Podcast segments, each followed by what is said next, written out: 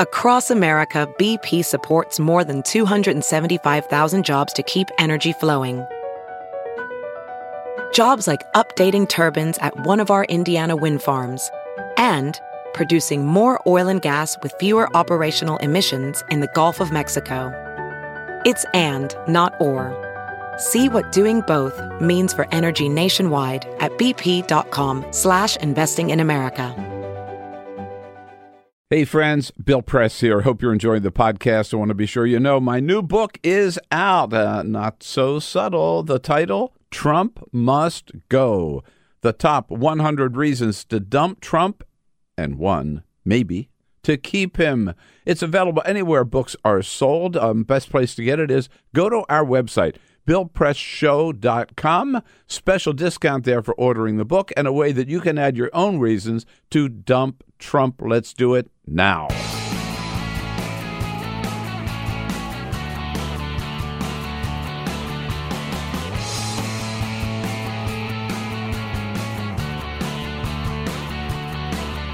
giving you everything you need to fight the Trump administration. This is The Bill Press Show, live at youtube.com slash The Bill Press Show. Hey, uh, I'm not free for lunch on Monday. Uh, how about Thursday? Uh, that's what Christine Ford tells the Senate Judiciary Committee. And why not Thursday? Thursday's a good day. Yeah, Monday's rotten days. Hello, everybody. We'll see how that shakes out. What do you say? It is the Bill Press Show. Here we are on a Monday. Yeah, I know uh, a rare. No, it's not a Monday. It's Friday. God, All day I long. what day it is. Well, Uh, you know, you work because- Fridays so rarely. That's right. I don't work Fridays usually, so you know, here we are, and uh, I'm trying to figure out what day of the week it is.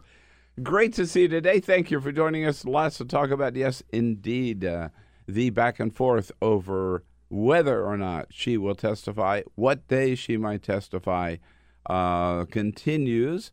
Uh, with the back and forth, and now it looks like it's not going to be Monday. It could be Thursday. Well, we may know before the end of the show, and we'll let you know what we know.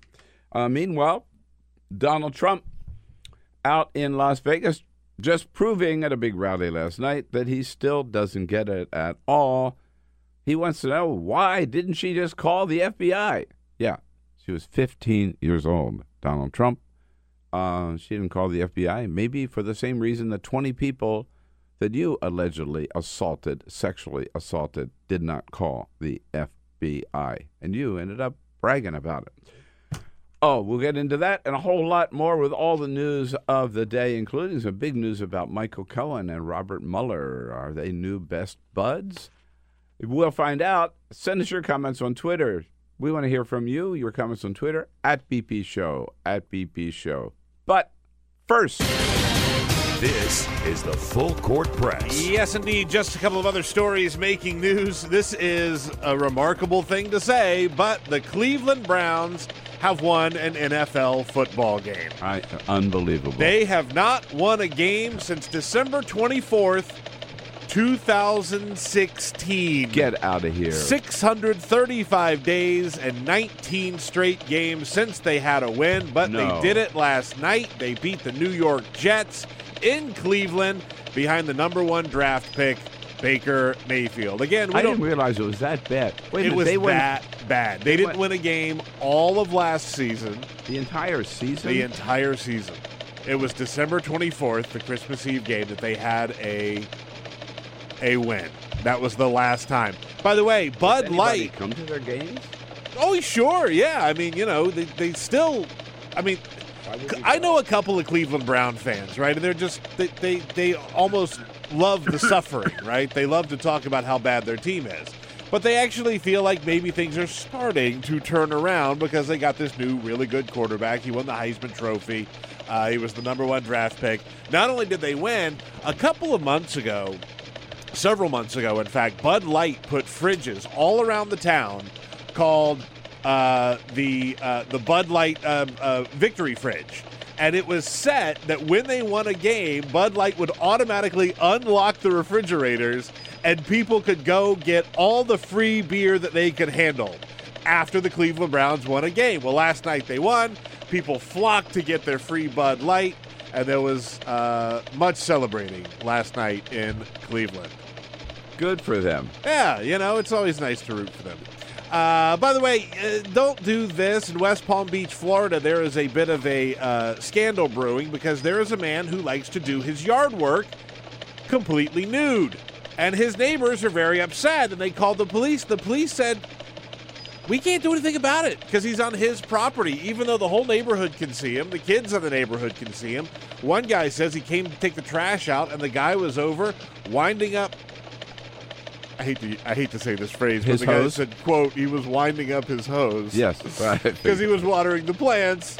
uh, but the police said, "Yeah, we we can't do anything about this." But the guy's a nudist. He likes doing his yard work naked.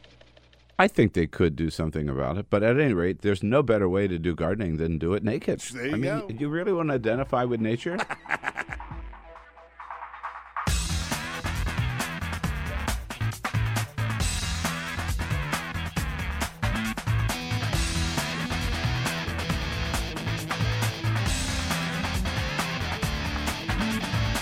This is the Bill Press Show. One year later, and thousands and thousands and thousands of Puerto Ricans still live in ruined homes or don't have any home at all. Yeah, but Donald Trump says, give me an A plus for Puerto Rico. Hey, what do you say, everybody? Here we go on a Friday. Happy Friday. It is, uh, there's no such thing as a bad Friday. Friday, September 21. So good to see you today. Thank you for joining us. It is the Bill Press Show, and we are live from our nation's capital, Washington, D.C., that is, last time I checked, reaching out to you all across this great land of ours. Wherever you happen to be, uh, watching online on YouTube, youtube.com slash The Bill Press Show, or joining us on the great Free Speech TV, listening on the radio out in Indiana statewide on Indiana Talks, or here uh, everywhere in this great land of I mean, I'm sorry, out in the greater Chicago area, that is, on WCPT, the progressive voice of the Chicago area. Good to have you with us and lots and lots to talk about. Yes, indeed. We also have a great lineup of guests. Joe Cirincione, our foreign policy guru from the Ploughshares Fund, will be along with us to talk about uh, the latest interesting developments uh, between North Korea and South Korea, what it all means, that and some other important foreign policy news. Evan McMorris Santoro, whom you know well from Vice News, has his own podcast and also uh, a frequent guest and guest host here on the Bill Press Show. We'll be here as a friend of Bill for the next hour. Joined by uh, ethics expert Melanie Sloan, who was a powerful op ed yesterday in the Washington Post. She herself a victim of sexual harassment in the United States Congress, uh, and her reflections on the Brett Kavanaugh case and the testimony of Dr. Christine Ford. So, all of that coming up, and the big stories, of course, uh, continuing uh, debate and negotiations over uh, Dr. Ford's appearance before the Senate Judiciary Committee. Uh, we have heard from an unusual voice uh, encouraging the Republicans to stand up and support accused sexual assaulter Brett Kavanaugh, that voice being Roy Moore from Alabama. Yes, believe it or not. And more news that should trouble Donald Trump, which is that it turns out Michael Cohen has spent hours, his former personal attorney, has spent hours and hours talking to special counsel Robert Mueller about everything, including anything he knew about connections with Russians, between Russians and Donald Trump. Yes, indeed. So we start with the Kavanaugh, the latest. When we left yesterday, the latest was the Republicans had laid down the law, and they said it is all or nothing. Monday's the day we're going to have a hearing. You show up Monday, or else we don't want to see you at all. We don't want to hear from you at all. Uh, Monday's it. Uh, and if you show, fine. If you don't, fine. We're just going to go ahead anyway because we can't delay any longer, any longer. Uh, Senator Kirsten Gillibrand from New York yesterday, I thought, but but labeled that exactly what it is. Again, this is the way Republicans believe men should treat women. You give them an order, you give them an ultimatum, and they obey it. They they, they obey it, or else. They're giving her an option. The option is show up Monday or don't show up at all. I, I, consider that to be bullying. I consider that to be disregarding. I consider that to be something set up for failure. It is bullying. It is. It absol- she's absolutely right. At any rate, that's where things were until uh, just late yesterday afternoon, at which time we heard from the attorney, Debra Katz, the attorney for Dr. Christine Ford. Uh, and Attorney Katz said, uh, no, she's willing to testify. We'll testify next week, someday. Uh, we can't do it Monday for whatever reasons. Monday doesn't work, need more time, whatever. Um, she floated the idea of maybe Thursday. She also repeated that Dr. Ford would like the FBI, as they did with Anita Hill, to investigate her allegations first. But she didn't say, if they don't, we won't show. She just said that would be th- their strong preference. Uh, and so that's where things uh, rest today. And we'll find out whether or not Chuck Grassley and Republicans will go along with any other day than Monday. Brett Kavanaugh put out a statement saying, I'm going to show up on Monday. Uh, if nobody else shows up, I will be there on Monday. Uh, I, I believe that the Republicans will have to will have to bend and say, sure, Monday. Uh, I mean, sure, Thursday will work. We'll be glad to see you Thursday. And by the way, pardon me, one other thing is that um, we talked about this as a possibility, and I suggested it as a possibility. Uh, and now it looks like the Republicans are seriously considering this, given the fact that there are 11 old white men among the Republicans who would be questioning this woman who has raised these charges. Uh, the Republicans are considering not having the senators ask the questions at all, but having an attorney, an outside attorney who's an expert in this area, do the questioning, which I think would be a very smart thing to do for them and for the Democrats, frankly. Um, and they're thinking, the Republicans are thinking of having a woman be the attorney who would question uh, Dr. Ford. I think it would be a fair way to go. I think it would be a professional way to go. Uh, and it would save these senators from grandstanding and I think save some of the Republican senators from making total asses of themselves. Are you listening, Orrin Hatch? Far be it from us to give Republican senators some unsolicited uh, advice, right? But you're right.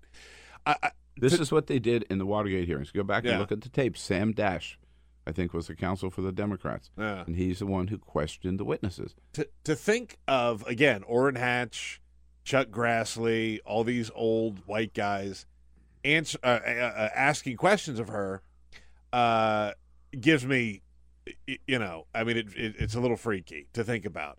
And you also have to consider one of the things that she has asked. I mean, there basically we've, we've seen like a week long game of chicken, right? Yeah. I hate to, to yeah. take it to that level, but the Republicans have been all over the place, all over the place uh, in their defense of Brett Kavanaugh and how they were going to handle this. And she said, it's like the whole time, this is what I, I am willing to testify, but I'm not just going to do it on your terms completely. And one of the things that she said appar- apparently is, I'm not going to be there if he's in the room, which is a small, small ask. Like that's something that should have never even been in the equation for the Republicans. No, and originally they wanted the two of them to sit at the same table alongside of each other, which is insane. Hey, you remember? You guys remember each yeah. other? You met at a party a yeah. while ago. Yeah, you should yeah. know each other, right? Oh God, insane! Totally insane. Um, so here's here's it comes back to this. What argument do the Republicans have for why it has to be Monday, why it can't be Thursday? There is no argument whatsoever to, to make there. There is no way they can defend why it has to be Monday. There's no, you know, it's not a holy day. It's not a high. It's not a holiday. I mean, it's nothing. It's just the the reason behind their rush, as we've said so many times, is they are rushing to get him through so that he can be sworn in before the term next term of the court starts on October 1st. They are really rushing to get him through before the midterms of November 6 on November 6 because they know they could very well lose the Senate and therefore lose any chance of stacking the court with another extreme right winger. Uh, and so they're, that's that's behind the rush. I think there's some, I was thinking, I think there's something else behind this rush, this undue haste, and that is they want to get him through and confirmed before some other woman comes forward, before something else comes forward, before more evidence comes forward. And maybe it's about this, or maybe it's about his gambling, or maybe it's about his his all the debts that he that he racked up, credit card debts. Uh, Sheldon Whitehouse suggested it might have been from a gambling addiction, senator from Rhode Island. So, at any rate, it's this undue haste, and it has no basis whatsoever. There is certainly, certainly no difference between Monday and Thursday when it comes to doing it right. You know, the Constitution says they have a duty to advise and consent on Supreme Court nominations. It doesn't say they have to do it fast. It doesn't say they have to do it in a hurry. It says they're supposed to get it right, not get it first. To use the uh, what they what they say about the the responsibility of the media, um, and there are a couple of other voices. So uh, th- I I believe at this point they have to go for Thursday. It will be Thursday, uh, and meanwhile they are getting some advice from some one one one person who knows something about sexual assault, sexual harassment. Can you believe it? Roy Moore. Yep, Roy Moore not only sexual harassment, but with teenagers. The pedophile, remember, who was banned from the mall down in Alabama because he was out there cruising and preying on young women. Roy Moore said yesterday the Senate has to stand up, take a stand, and defend Brett Kavanaugh. It's about time, he said. I, you know, defend I, Brett Kavanaugh. Thank you, Roy Moore. Yeah, boy, we turn to you for advice from the expert on sexual assault. I, I hate to say it's easy to forget this, but it it's kind of easy to forget that the president, Donald Trump, supported Roy Moore even after even after multiple claims of pedophilia came out against Roy Moore. Of course he did. He's Donald Trump. Yeah. Look at his record. And plenty of Republicans also stood by Roy Moore too. Yeah. Right. Uh, he's not the only one a voice who has come out yesterday.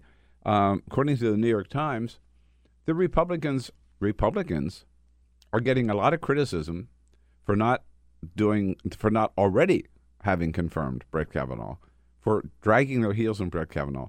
They're getting criticism from the evangelicals, from Franklin Graham and Ralph Reed, who've spoken out criticizing Republicans and saying, because you have been so unfair to Brett Kavanaugh, this may cost you the United States Senate. Now, I just want you to factor that. So here's here's what Ralph Reed tells the New York Times this morning.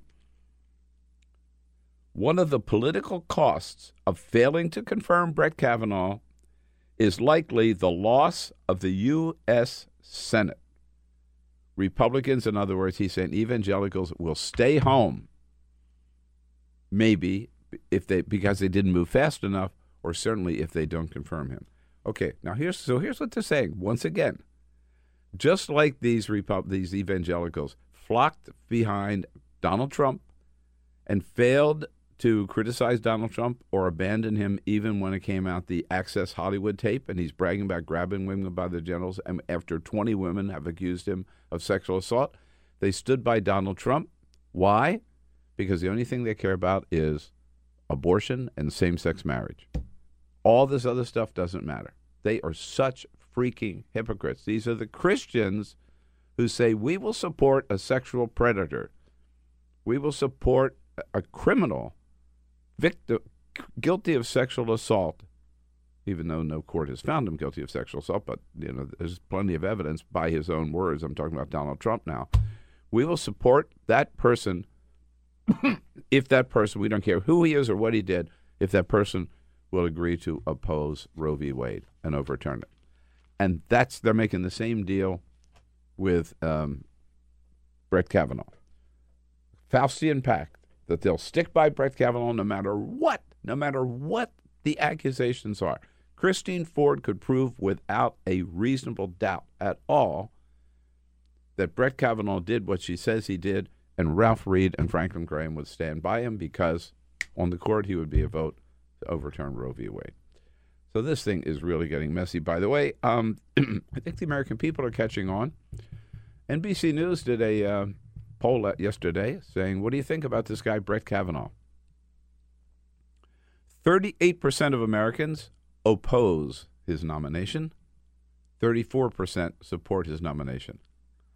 So the American people already know this guy. And by the way, that is the lowest rating any Supreme Court nominee since they've been taking these kind of polls. By, like- Even Robert Bork. By a lot, by the way. By a a lot. lot. Like normally, they. I, I read Yeah. this story and they were saying normally people don't have much of an opinion. They don't know who of- it is. They Right. don't pay that much attention to it. Right. Yeah. I mean, they assume like if it's a Republican president, they're going to nominate someone who's conservative, or if it's a Democrat, they're going to nominate someone who's who's a little more progressive. But like they, most of the time, people don't really have that strong of an opinion mm-hmm. on the Supreme mm-hmm. Court justice as a whole, right? Right. And for him to be that low, that should that. I mean, well, I mean, thirty-eight percent. That's you know Donald Trump's base, Yeah. but you know that should be a warning sign Yeah. to Republicans. No, that's kind of where it is. Yeah. Yeah, exactly. Uh, the speaking of the president, he was out in Las Vegas last night. Um, this is a little unusual appearance in the sense that he was appearing in a state that he lost. Uh, he was appearing on behalf of a Republican senator who will soon no longer be a Republican senator.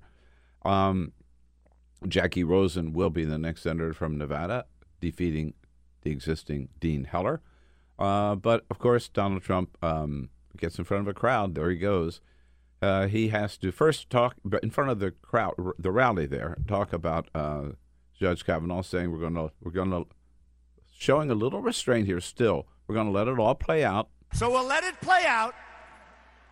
And I think everything's going to be just fine. This is a high quality person. Yeah, we're going to let it all play out. Then, so on stage, without leaving the stage, basically, it was. So last night was a Fox News event. hundred percent. Yeah, they uh, maybe officially they didn't sponsor the rally, but yeah, it was a Fox crowd, and sitting off to the side of the stage is Sean Hannity. So he just walks, doesn't go to a TV studio, doesn't go there. He walks across the stage, sitting there then with Sean Hannity in front of the same crowd, and does a uh, an interview with Sean Hannity. I, I made this comparison this morning. If you watch sporting events, right, like if you're watching basketball or whatever, Yeah. you'll you'll see these these guys play, and then there will be a sideline reporter who at halftime or after the game will walk up with their microphone and interview them right after the game, right? Yeah, right. And and this is exactly what it was. He was waiting, just waiting for Trump to finish, and Trump Like, finished. like on the sidelines. yeah, yeah. and just walked over. Yeah. and just started again. and it got off to a little a little awkward because um, Donald Trump, the, ever the showman, uh, has to know which camera he's supposed to be looking at. So we'll let it play out. Oh, okay. Then he goes to Sean Hannity. Here's how it opens. A little awkward again. Uh, first, Where's your camera? Tell me. Right here. yeah, you can look right there. First, you can thank Laura Ingraham, who's given us Oh. extra Hannity time tonight. Well, she's very special and she's doing well. You know what? She's doing well. She's a big supporter of yours. Mm-hmm. God, g- gross. Yeah, gross. Yeah. All right. Thank you for uh, coming to your home base here, uh, Mr. President. Yeah. Okay. What camera? What camera? What camera? camera? Where am I looking, where, Where am I looking? Oh, yeah, yeah. Right. Do I have enough makeup on? Right. uh, and then, of course, he talks about Kavanaugh and says, um, well, here, here's his. Now, just listen again for how totally out of touch this man is with reality. Just when it comes to women, he just doesn't get it. I think it's a very sad situation. He's an outstanding person. And frankly, Sean, to see what's going on is, is just very, very sad. You say, why didn't somebody call the FBI 36 years ago? I mean, you could also say, Yeah, right. when did this all happen? What's going on? Uh, to take a man like this and besmirch. Now, with that being said, let her have her say, and let's see how it all works out. But I don't think you can delay it any longer. Oh yeah, can't delay it any longer. Yeah. Why didn't she call the FBI? Maybe because she was a 15-year-old girl, bozo. I mean, it's like saying, why didn't she call the Attorney General at home? Why didn't she call the President of the United States at home? Why didn't she tell her parents? It's a good reason why she didn't tell her parents. Ask any 15 year, ask any 15 year old girl. Uh, again, Donald Trump totally out of it. Yesterday, uh, while he was out in Las Vegas, here in Washington, D.C., boy, the women turned out in great numbers yesterday in the Hart Office building, uh, protesting outside the offices of Republican senators who sit on the Senate Judiciary Committee. Uh, many of them were arrested. It was all very, very peaceful. Uh, they were just saying and they were chanting, you know, we believe the women.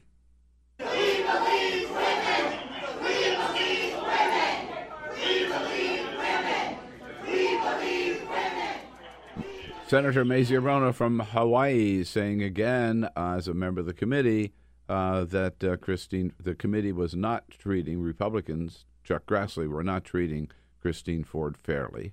As a member of the Judiciary Committee, I've certainly had a lot to say about how Dr. Ford is being treated in this process. And uh, she is not being treated fairly. There's absolutely no question about that. And Christine, Kirsten Gillibrand again raises a question she did yesterday, but she's on the scale. I think she's right. There was one other person in the room. Why don't they call that person as well? Why not have Mark Judge testify under oath to the FBI and then in front of the committee? What are they afraid of? Ask the question what are they afraid of? What is this White House afraid of? What is this president afraid of? Yeah, good question. I mean, have him in there. And yeah, he's written a memoir Remember, he's written a memoir about all the drinking that he did, particularly in high school uh, and throughout the rest of his life, his alcoholic addiction. But starts uh, there uh, in the memoir. I haven't read the memoir, but I've heard so much about it. There are all kinds of talk about all the wild parties, drink, drunken, drunken parties they had with teenagers, and hanging out with a guy he identifies as Bart O'Kavanaugh. This guy knows. This guy knows Brett Kavanaugh. He knows he who he is. right. He's known him since he was a kid. And- Uh, he knows what happened Yeah. with this encounter. Yeah, and he may not. He might have been so drunk he doesn't remember it. Uh, but he he he would be able to say, "Yeah, Kavanaugh and I did a lot of drinking together. Yes, we went to a lot of parties together, and yes, we could have been at that party together." I mean, under oath, he's got to say that. He- And you have to remember that Brett Kavanaugh's official defense is I was not at the party. I was Right, not right. And so again, I, it, it it sucks that we have to put it this way, but like this takes away from a he said she said. Then you have he said, she said, and Mark Judge, this guy, can at least put him at one of these parties. Yeah, right. It could very well have been at that party. Uh, which raises a final point on this is that there's an excellent piece, and I must admit, I hadn't heard anybody else make this argument today, but it's something to remember. Uh, and this woman, uh, the op ed piece in the New York Times today is by Kate Shaw, professor at the Benjamin Cardozo School of Law and a director of the Floersheimer Center for Constitutional Democracy. And she makes the point that the burden of proof for the Senate Judiciary Committee is not the same as a court of law. They're not they they're not trying to convict Brett Kavanaugh of a crime. They don't have to prove that he did this beyond a reasonable doubt. But if there's enough evidence to suggest that this could very well have happened, that he might very well have done this as as a teenager, which Senator Susan Collins said would be disqualifying for the Supreme Court, then the Senate, again under its responsibilities of, uh, of advise and consent, would have to reject his nomination. Because the argument she makes is having a person with that cloud over his head on the court would really take away the legitimacy of the court, or certainly erode the legitimacy of the court. So, this idea that we have to have her come in for the committee and prove beyond a reasonable doubt that this happened, no, no, no. That is not the standard. That is not the test for a congressional committee. I think it's an extremely important point. Uh, a couple of other items here before we take a break and uh, joined by our good friend Joe Cirincione. Uh, Florence, the death toll is still going on. Uh, death toll is now up to 41. This is And- day 13 of the state of emergency in North Carolina. Really? Yeah. which is insane. And now North Carolina is subsiding a little bit, but the waters, uh, South Carolina now that faces the gravest threat, and the waters are still rising in South Carolina, talking about abandoning some whole communities there. Uh, meanwhile, um, Donald Trump keeps talking about the wall. Why are we building the wall? What he means is they have these prototypes. Remember, he went down there to visit these prototypes and brag about all how all how great they were. Um, the border patrol yesterday had to admit that they got a lot of problems with their prototypes. Um, people have been able to break through them. They've been testing them. People have been able to just break through them. People have been able to climb over them and get over them.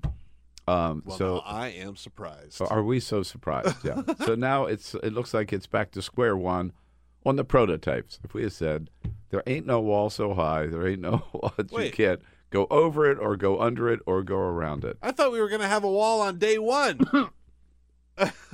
Two years later, It's going to be a beautiful wall. Too. big, beautiful wall. Big. You know who's going to pay for it? Yep, Yeah, Mexico. Mexico. right.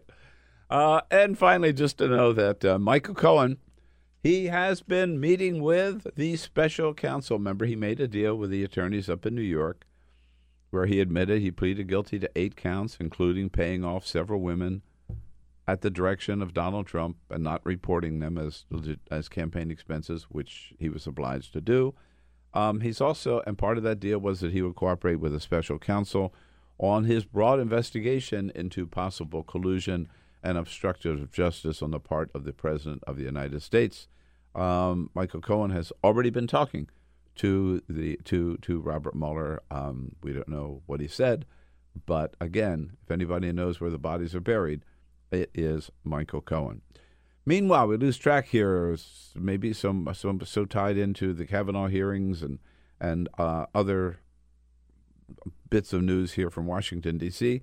We lose track of what's happening around the world. Joe Cirincione is going to bring us up to date, including historic three-day meeting just concluded between the president of South Korea and Chairman Kim Jong Un. It is the Bill Press Show on a Friday, September 21. Quick break. We'll be right back. Take the Bill Press Show anywhere you go. Download our free podcast, search for The Bill Press Show on iTunes, and catch the highlights from every show. And here we are on a Friday, September 21. Hello, folks. Thanks so much for joining us. It is the uh, Bill Press Show, a rare appearance by me on a Friday, but uh, uh, I had to come in today because Joe Cirincione was coming in. I, I can't miss my Joe Cirincione moment. It's in my And, uh, contract. Yeah, yeah. No Bill, no Joe. That's just how it goes. From the Ploughshares Fund, of course. Joe, it's always great to see you. Uh, it's a pleasure, Bill. Thank Thanks you for having me coming on. in. The last time we were together, we were with uh, Secretary Madeleine Albright Oh, at our little event night. at the Hill Center. She was really on fire. You packed was- him in, standing room only for for you and and, and for the her talk. she's she's the one who packed them in, but she was uh, her new book, Fascism, uh, a, warning. very very important book, Yeah. a real warning. well done, well written. And she says, if you are, are alarmed when you read this book, that's the point of the book, right? Uh, she was right. careful to say she did not call Donald Trump a fascist, Right. but she did say that he shows signs of fascism, and there are many similarities between the way he approaches government and some of the people that she talks about, Mussolini, Erdogan, you know, go through the list. Trump is on the spectrum. Trump is on the spectrum, definitely, right. You know, we uh, got started about a half an hour ago here, Yeah. Joe, so um, people have been shouting out, speaking out. Peter? Yes, indeed. Couple of comments. We'll start with Twitter at BP Show at BP Show. Uh, s- one person on Twitter says, "Why do the evangelicals support a sexual predator and a president who lies all the time? I thought you were there to support Jesus and not the Roman Empire." Also, we know the answer to that question Yeah. because they want to vote against Roe v. Wade on the Supreme Court, and they want a president in the White House who will put people, those kind of people, on the court. uh, Joey says it's time that we all get behind Judge Kavanaugh and then shove him the hell out of the way. I really like that comment. Ba-boom. I really like that comment. And G Square says, uh, I'm not going to hold my breath for the GOP to hold a soul. It's time for Democrats to get tough on this. So if you have a comment, find us on Twitter at BP Show, at BP Show. And one other way that we want to get you involved in the uh, news of the day is go to our website, billpressshow.com, and click on the link to my new book, Trump Must Go The Top 100 Reasons to Dump Trump and One to Keep Him. And on that page, you can add your own reasons. Um, I put up a few of mine yesterday. I've been keeping a list since I turned the manuscript in, Joe, about other reasons that I didn't that hadn't happened yet. So with Donald Trump, it's like every day there'll be two or three, right? So you can add your reasons at uh, billpressshow.com on our on our website. Click on the link that'll also tell you where you can get a uh, copy of the book, and then go through my 100 and add your own. Uh, keep it keep it going. There's certainly a lot more than 100. So Joe, I want to start with um, before we get into some specific foreign policy hotspots, just a general approach to the world today and America's leadership role in the world, such as it is. Here is um, Donald Trump, Peter, last night in Vegas, Las Vegas at his rally, and he's talking about his role as president of the United States. The American people voted to reject this corrupt globalism. Hey, I'm the president of the United States. I'm not the president of the globe. Hey, I'm the president of the United States. Now, technically, he's right, but that's a Hey. that's a loaded statement, isn't it?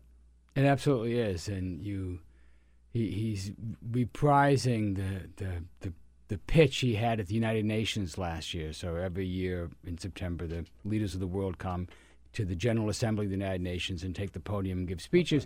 And last year, when he gave his, he said, "America first. I put America first, just as if you, all of you put your countries first, which is true in one sense. But you're at a place that was founded on the idea of international collaboration, of people working together. So here he is again, you know, with this nationalist plea. So I, I you know, we we're for America, America above all, and it's it's.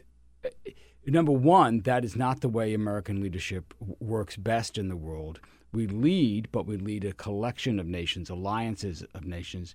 And true, and, and two, uh, his the American position has declined precipitously under Donald Trump. Look, check any poll on what America, what um, how America stands in the world. Our closest allies disapprove of us. We're in the, the low teens in in most countries. Poland is the European country that likes us the most, and even there it just bumps along in the in the fifties.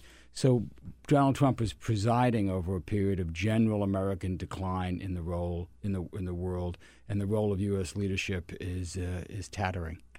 And I mean, he does see that. Um, I mean, can you?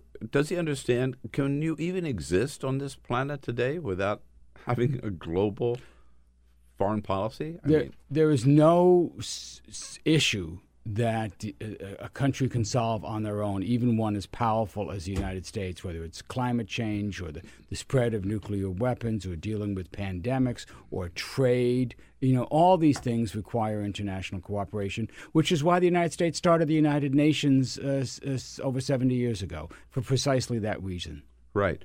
Uh, and it's it's it, it, behind this America First, which, as we've talked before, has certainly echoes of. Um, Yeah. of, of not a very proud time in in our, in our history when America No, first a- meant stay out of Europe and let Hitler do whatever he wants. Yeah, we don't a, care. It was a Nazi support group started by yeah. Charles Lindbergh in the 1930s. hmm Right.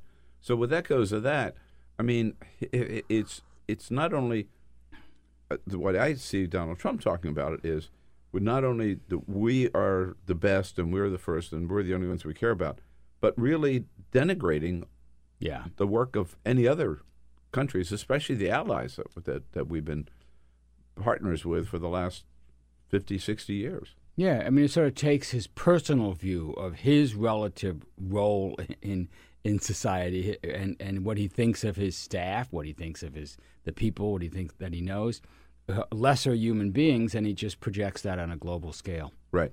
So you mentioned the UN. It's coming up, not Yes. that far away. And Next week. Uh, apparently, oh, as, as early as next week.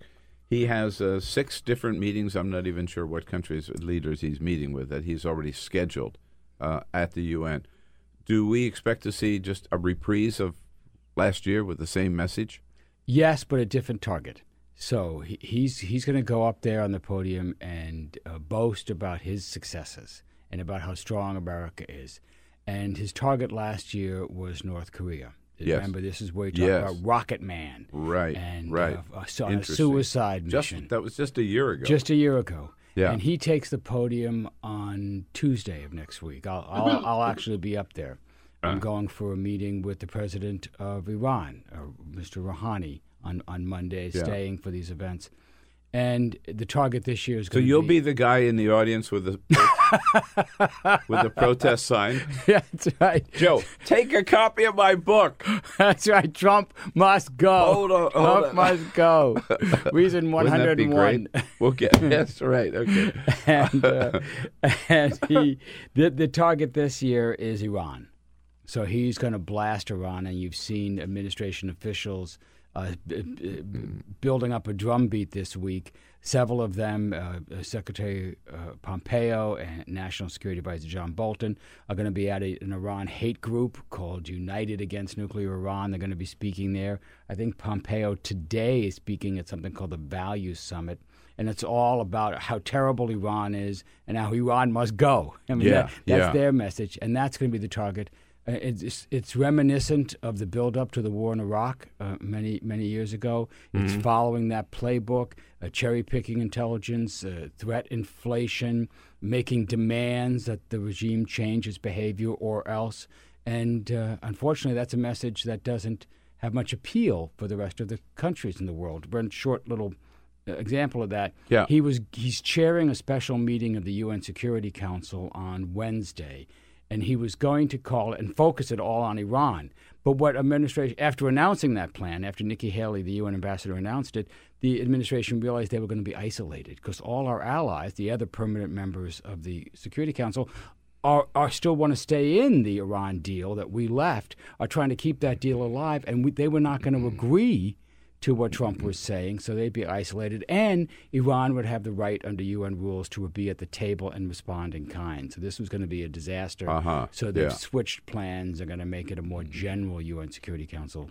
So you mentioned Poland. Uh, the president of Poland Tuesday was at the White House, and um, I, I did not go down for that uh, joint news conference, but reporter friends of mine who were there, and we've all read about what happened, is the the president of Poland seems to have uh, mastered the art of uh, appealing to Donald Trump and getting on his good side with flattery like we have never, never That's seen right. before, right?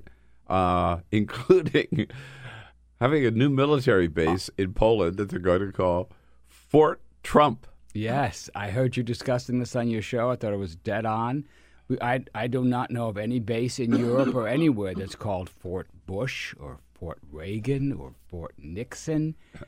and, and you know, it's out, it's outrageous, and it is, of course, you know, an autocratic leader's uh, appeal. This Yeah, is the kind of thing sure. you want. Your name up on the building. Here's your name on a fort. How do you like that? Very Kim Jong Un like. Here's the president of Poland through the translator.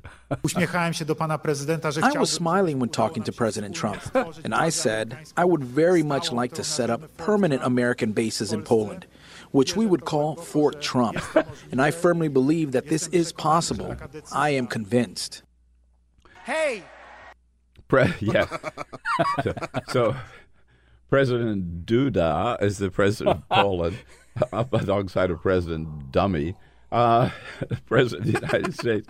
But he said he was smiling when he was talking to Trump. You, that's nothing compared to the smile on Trump's face when he said, Fort Trump. Woo! No, somebody actually put that that uh, GIF up yesterday online, how as soon as he said Fort Trump, Trump pursed his lips and very happily, you know, started smiling and shaking his head. Oh, that's a great idea. Yeah, that's just just a wonderful idea. Hey!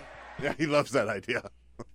But Poland is, I mean, in terms of the nationalist far right trend in Europe, right? Poland's Absolutely. gone all the way.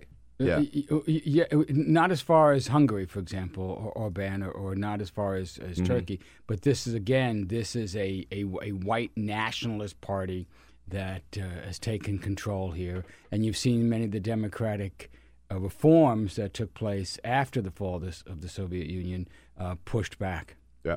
Joe Cirincione with us from the Ploughshares Fund, ploughshares.org. And again, I always remind you, it's P L O U G H, ploughshares.org. So, Joe, it, um, we've almost forgotten about this, but a couple of weeks ago, there was an op ed in the New York Times um, by uh, a mole inside the White House. Uh, described himself as part of the resi- or herself as part of the resistance inside the White House. Uh, very critical of the president's some policies and saying that they felt their mission was to be there. There seems to be there's a group of them, and to thwart anything that the president might do, which they think is wrong, right? To prevent him basically from doing more damage. I'm Yes. paraphrasing, of course. But I'm getting to this point. When you read that letter, the letter was clearly written by a Republican, clearly written by somebody who agrees with some of the things that Donald Trump says, except when it comes to foreign policy and national security. So it looked like it was written not by somebody who works with him on the domestic side of issues, but somebody who works on the foreign policy, national security side. Yes. Who? Who Well, you know, are I- your uh, chief suspects inside the White House? I, I, I don't see anybody inside the White House that I, that has a, a, a, a recognizable, a highly recognizable name. Senior write that. administration official. But if you're talking about the cabinet level, the best bet on that, who that reflects that, where it squares up the most. Yeah. Here are the issues I care about. Here's my friend John McCain, for example. The only person Right. mentioned is John McCain. That would be Dan Dan Coats, former Senator Dan Coats, who has expressed his differences uh, with the administration, who certainly feels the way the author of that op-ed feels, and and does, I believe, think of himself as um, a barrier to the, the, the, the, the, the sabotage of American national security by the well, president. Dan Coats would certainly qualify as a senior administration official. Director of Yeah. National Intelligence, Uh, absolutely. yeah. Cabinet Uh, level position. Um, not John Bolton. Not well, you know that's an interesting phrase. I mean, John Bolton is his own man. Um, you know, he sees himself as be beyond presidents, but he has no reason to write a letter like that to undermine the president. And not Mike Pompeo. and certainly not Mike Pompeo, who has presidential ambitions of his own that would be completely torpedoed if he was exposed as the author of that letter. Presidential ambitions of his own. I've never heard Absolutely. that said about Mike Pompeo. Are you kidding? Oh, this guy is the Frank Underwood of this administration. I mean, look at it. He's a he's like the House of Cards, an obscure right. congressman, Kansas, Sure. right? Mhm. Who heads becomes the head of the Intelligence Committee, becomes the director of the CIA, CIA, and now less than a year later, he Whoa. undermines the Secretary of State and becomes Secretary of State himself. No, this so is a Mike, man. Mike Pence had better watch out, huh? Mike Pence had better watch out. I By the way, Mike Pence, author of the op-ed. and the first one to say I didn't do it. yeah, I'll take a polygraph. Again, no motive there for, for, for Pence. I mean, if you really think that this is a person who genuinely cares about America's national security and genuinely see, tr- sees Trump as a threat, th- those others don't qualify. As Okay. genuinely caring. All right, now, so what's going on with North Korea? So the president of South Korea goes up to North Korea. They went hiking together. They went up to the top of the mountain. The three days summit there, and he says that that uh, uh, Kim Jong Un has agreed to start dismantling his nukes, and he wants a second summit with President Trump. There's something happening here. Now, North, something good or something bad? something good, Uh, and, and, and things are moving. And you know, North Korea, i it's the easiest country in the world to make fun of. I mean, they, they give sure they give us Yeah, plenty of yeah, targets, right. right? Yeah. And and and and this summit and this whole process has come under some withering criticism from from cynics on the left and the right. Uh, there's a there's a small army of of ex CIA agents now i- in think tanks in Washington uh, as as North Korea experts, and there's a whole lot of people on the on the left who who hate Donald Trump and think that he's screwing this up royally, and I, I get that, I understand that, um, but here's here's what happened. This was the third summit between these two leaders, Yeah. uh, Moon Jae-in of South Korea and Kim Mhm. Jong Un of North Korea. Only the third time any South Korean leader has visited the North, and it, it was completely different. The, this is the first time that North Korea has greeted the South Korean leader as an equal, not as a U.S. puppet. He was heralded, he was feted, he was sung to, he was brought to a stadium with 150,000 North Koreans, allowed to give a speech to all these North Koreans. The message of this whole uh, uh, event was, as, as they said, we have lived together on this peninsula for 5,000 years. For 70 years, we've been separated. Mm. We have to go forward together. Yeah. So this powerful theme of unification really took hold. Uh, they they they did, did three important things uh, at that. And by the way, you know, uh, other presidents haven't haven't been able to not that Donald Trump gets all the credit, but under other presidents, none of this has happened, right? I mean, The so- closest we came was Madeleine Albright. Speaking of Madeleine, When she went in there. '99, Yeah. she went to a similar stadium. Yeah. and and this we were really on the cusp of a breakthrough. And if mm-hmm. Al Gore had mm-hmm. been elected, that would have followed through. If Colin Powell had been allowed to do what he did under George W. Bush when he was Secretary of State, we would have had that breakthrough. We blew that opening. Mm-hmm. This is way before they had nuclear weapons. We could have stopped Right. the whole thing in its tracks. Okay. So th- we've been to this mountain before Yeah. and to. So what they do is very significant for the Korean Peninsula. They took major steps to demilitarize the demilitarized zone. You know, Uh-huh. that is actually a heavily fortified border, the 38th uh, parallel, and they made major agreements to pull troops back, to take guard towers down, to start taking some of the mines out. It's the last area in the world where the U.S. has has mines. To set up uh, permanent channels of communications, all kinds of tension reduction and confidence building measures were all listed. This is extremely important because for decades the, the two sides have been stockpiling gasoline on the border, and every couple of months they throw matches at it. And this is where you've had the conflicts erupt uh, Yeah. repeatedly that could lead to a, a war that could kill millions of Koreans. So this is good in and of itself. Okay. The, and they also couple that with diplomatic and cultural uh, ties, setting up a permanent facility for families from North and South to reunify, to meet, video channels for the very popular in the South. Yeah. The, the, this kind of thing. Uh, economic ties are deepening, which, by the way, might undercut uh, sanctions. A bid to co-host, jointly host the 2032 The Olympics. Olympics, huh? So Yeah. all kinds of things that were inconceivable a year ago are now coming. All these ties.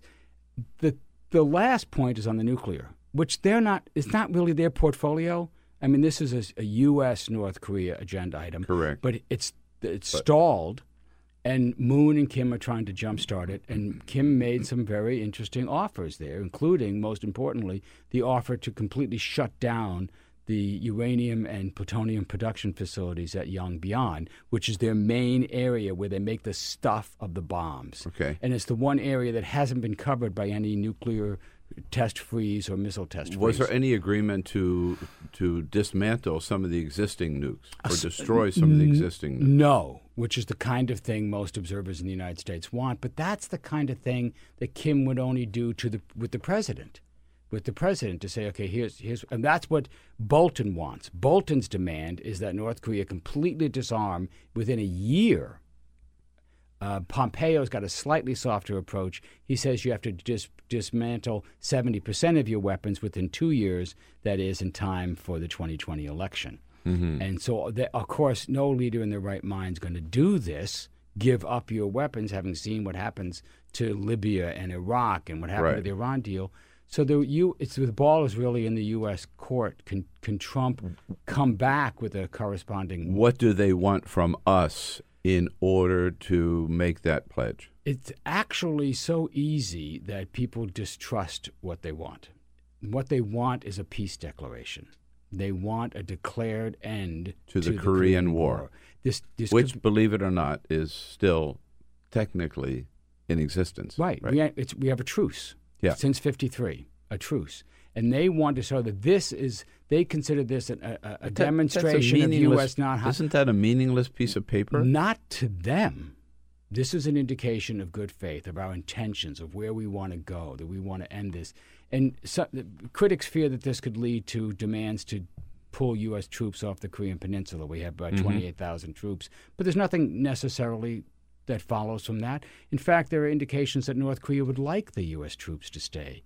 They, that Kim wants us as a counterweight to China, which is the country that has historically dominated the Korean people and the Korean Peninsula. Is is China playing any role in these talks? Are they supportive? Are they skeptical? Or you know, because I originally remember Donald Trump said, "Don't worry about North Korea. China's going to take care of it for us." Yeah, but what that what he meant was China was going to bring the hammer down and get rid Yeah. of this pesky regime. Well, no, that's not what China's going to do. they have no interest in getting rid of this regime. I think this is going along very nicely for China. I think this is they're, they're probably the third most important actor here. I would say Trump is the uh, the fourth and least important actor so far. This is one of the consequences of America's role in the world declining is that our allies and our adversaries aren't waiting for a bumbling administration to get its act together and decide what its policy is. They're moving ahead. They are creating facts on the ground. And uh, you see, a, there's there's a small number of people who think like I do that this is really moving things forward, and it's making it almost impossible to get back to this maximum pressure campaign of sanctions and threats that would somehow force North Korea to capitulate. Kim has wiggled out of that. Well, it's sort of like in, in on some other issues, um, like climate change, for example. Uh, Jerry Brown had his summit last week. All these governors were there and, and leaders of foreign countries. If the, the Trump administration is not going to do it, they're saying we'll do it ourselves. Jerry Brown says, "I'll launch my own damn satellite." Right? Th- that's exactly right. And so, if that happens there, that's good. If that happens on the Korean Peninsula this way, well, that, that's exactly that's right. good and, too, and right? You, you, see, you see governments. In this case, it was state and local governments from around the world. Yes, they're doing it. You see philanthropy stepping up. They they pledged four billion dollars over the next ten years to climate change. By the way, if you're listening, could I have a little just yeah. little take, get my beak wet on that. Plowshare's fun. Plowshare. Jerry, Plowshare's Jerry, fun. what are you doing, man? so, uh, so, and so people taking action in their own hands. It's very, very interesting what's happening. The, Yeah. the leader of the free so world isn't leading be, so much. This could. This is one area where Donald Trump uh, could chalk up a success, and we'd have to accept it, right? It'd be good for us to support Trump in this effort and, and make it happen, overcome Trump and Pompeo's objections. All right, there we go. Joseph Stone from the Ploughshares on ploughshares.org. Joseph, thank you so much for coming in. Thank you. Have a great weekend. All right, we'll see you again soon. When we come back, Evan McMorris Santoro joins us as a friend of Bill. Oh, boy, we're going to get a lot of fun. This is the Bill Press Show. Hey, friends, thanks so much for listening to the podcast. And we want to make sure that you know about all the other exciting ways to get more exclusive content from the Bill Press Show. We're on Patreon. Did you know that? On Patreon. So to go to Patreon, P A T R E O N dot com slash BP show to get videos that nobody else gets. All we ask is five bucks a month, and you get access to daily commentary. And every week, we put up a special interview just for our Patreon subscribers. Hey, it's a great way to support progressive media and get your hands on some fun, new, exclusive content. Thanks so much for supporting the show by going to patreon.com slash BP show.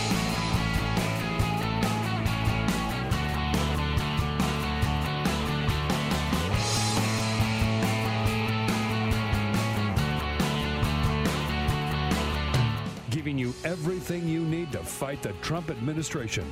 This is The Bill Press Show. Live at youtube.com slash The Bill Press Show. Hey, I'm uh, busy on Monday. Can we have lunch on Thursday?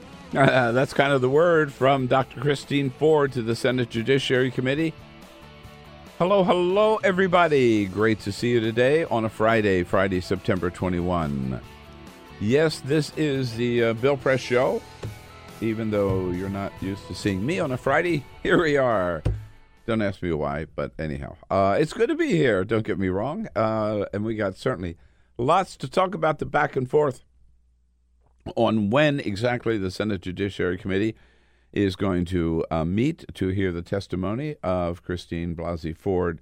Uh, still goes on those negotiations, but um, it looks like the Senate, uh, their, their attempt to force a hearing on Friday is not going to work. It could be delayed a couple of days. BFD maybe until Thursday. But the other um, non negotiable request or demand by Dr. Ford is that she does not want to testify with Brett Kavanaugh sitting alongside of her. She doesn't want to testify with Dr. Kavanaugh sitting in the same room, even. Uh, and I don't blame her. Uh, I think that would be very awkward, very unfair, and just a way of further bullying her, which they've already done a lot of. At any rate, that is our still number one story of the day. We'll be talking about that with a good friend, Evan McMorris Santoro, as a friend to Bill. And then we'll be joined by Melanie Sloan, who's a powerful op ed in the Washington Post yesterday about her own experience as a victim of sexual harassment by a senior member of the United States Congress. Uh, and she can answer that question. Well, why didn't you go immediately to the FBI? And why didn't this 15 year old girl by the name of Christine Ford immediately go to the FBI, as Donald Trump suggested last night or accused her of not doing?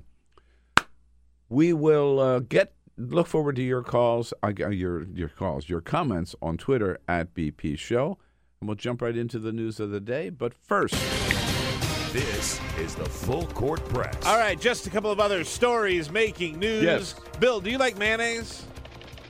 uh, I don't mind mayonnaise. Carol makes a killer mayonnaise. Really? Yes, yeah. I like a never good have mayonnaise. I never have store bought mayonnaise because she makes such good mayonnaise. I actually Duke's mayonnaise is is delicious and better than any Duke's mayonnaise. mayonnaise? Duke's mayonnaise is uh, wonderful. But do you like ketchup? nah, I'm a mustard guy. Do you like mayo chup? I don't know what that is. All right, it's a combination of mayonnaise and ketchup, which a lot of people like. I've heard it called fry sauce before. Ray says that, and I've heard this before as well. Fancy sauce. Some people call it fancy sauce. It's a mix of ketchup and mayonnaise. No, one or the other. Well, it, apparently some people like it because Heinz has announced that they are going to start selling mayo chup in the No. United States this month. Mayo Yes. chup? Mayo chup. It's a They also ought to get a better name for it. I I've always called it I, Ketchaze. That sounds like a horrible disease. I don't think I like Ketchaze. I don't like mayo chup Mayo either. chup doesn't sound like something I want to eat. I think the winner, my favorite name is Fancy Sauce. I think Fancy Sauce is what it should be called. Uh, but they're banking on people liking it so much, they're going to start selling uh, bottles of it. A 16 and a half ounce squeeze bottle will sell for the low, low price of $3.49. Evan McMorris-Santoro is here. What would you put mayo chup on? Uh, uh, nothing probably. But th- my question is, do you think it's more money than buying just ketchup and say- just mayonnaise? right, I was going to say. This is easy to do, guys. this is not hard. Remember when they did this thing with they where they put the peanut butter and the jelly in the in, in the single jar? You're not going to get a great version of either of those things. Yeah, right. I think you're right. Yeah, right. Yeah, yeah. I'll tell you one thing I do not like. I do not like ketchup with French fries.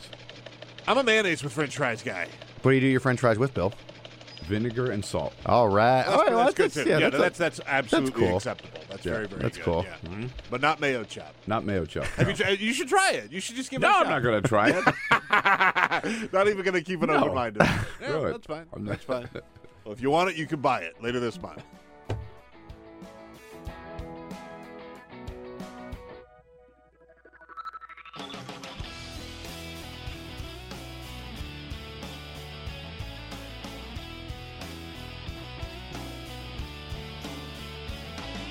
This is the Bill Press Show. Hey, uh, I can't make it Monday. How about Thursday? Yeah, you know, most of us would say, sure, why not? Ah, Chuck Grassley might not say that with Christine Ford. No, it's got to be Monday, Monday, Monday, Monday, Monday. What do you say, everybody? The battle goes on. It is the Bill Press Show here on a Friday, Friday, September 21.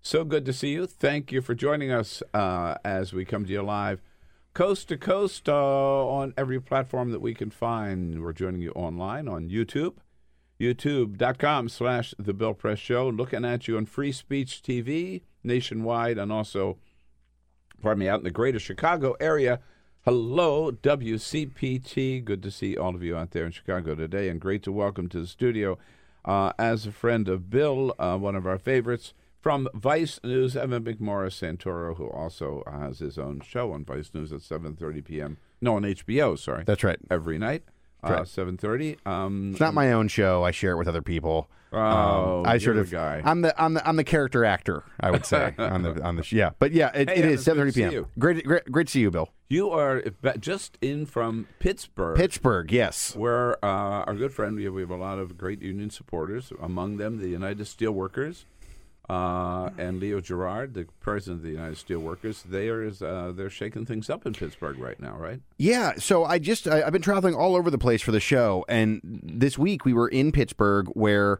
the steelworkers who are working in towns like Braddock and, and, and places where like there's st- there's still a steel industry around Pittsburgh, uh, significantly. I yes, mean, yeah. plants dating back to Andrew Carnegie, right? Like real old steel stuff, and they've been there for a long time, and um, their companies are enjoying a huge boon thanks to Trump. Um, no one, in, you know, there there are few people in this world who can say specifically that like Trump actually did something for me, and steelworkers are one of them. He he he has boosted uh, the, price of American steel with his tariffs. He's boosted the purchasing because he's he's raised the defense budget. I mean, this is just everything that steel kind of wanted. Uh, the steel industry wanted it got from Trump. And you would think that that would make the steelworkers pretty thrilled, right? Um, but they're actually in the middle of a contract negotiation, and they're finding that the companies um, are not giving them, they say, their piece of those new profits. So it's it's it's it's an amazing political irony because, of course, we think of Trump uh, flipping states like Pennsylvania, thanks to guys like union guys, a lot of them, and and, and definitely sort of that, that working class vote, right?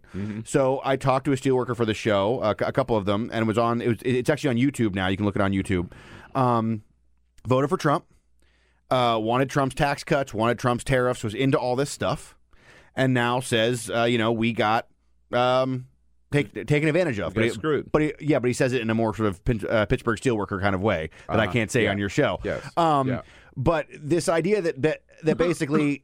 The companies aren't passing it down, and they might go on strike, a historic strike. Already all over the country, uh, locals have voted in favor of, of going on strike against U.S. Steel. Um, so at this moment where the companies are making all this extra money thanks to the president's policies, which you know may not be good long term for American steel, but right now are good.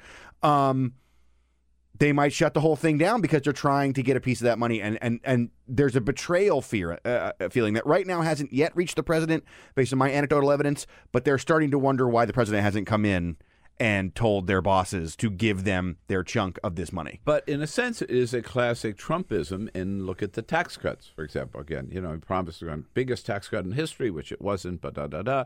And most people didn't feel the impact of the tax cuts. Mm-hmm. Didn't really. They might have gotten a little bit of money, but not enough to make any difference. Most of the money went to the very top. So, on with the steel industry getting more profits, that's going to the shareholders and the owners, not to the workers. That's right. They talked about this deal. I mean, the quote I have from this guy named Eric, um, he was a steel worker.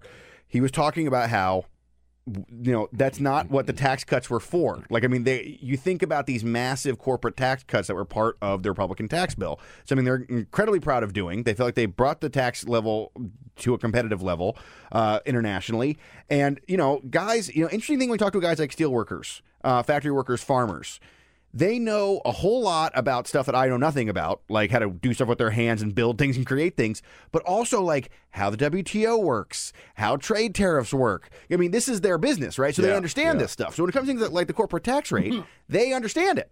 So when the president cut the corporate tax rate, they said, "Oh yeah, okay, that makes sense. I get, I get, I get what we're doing here. We're going to boost the company's profits. We're going to, we're going to, you know, energize some stuff here in this Republican kind of way of doing that."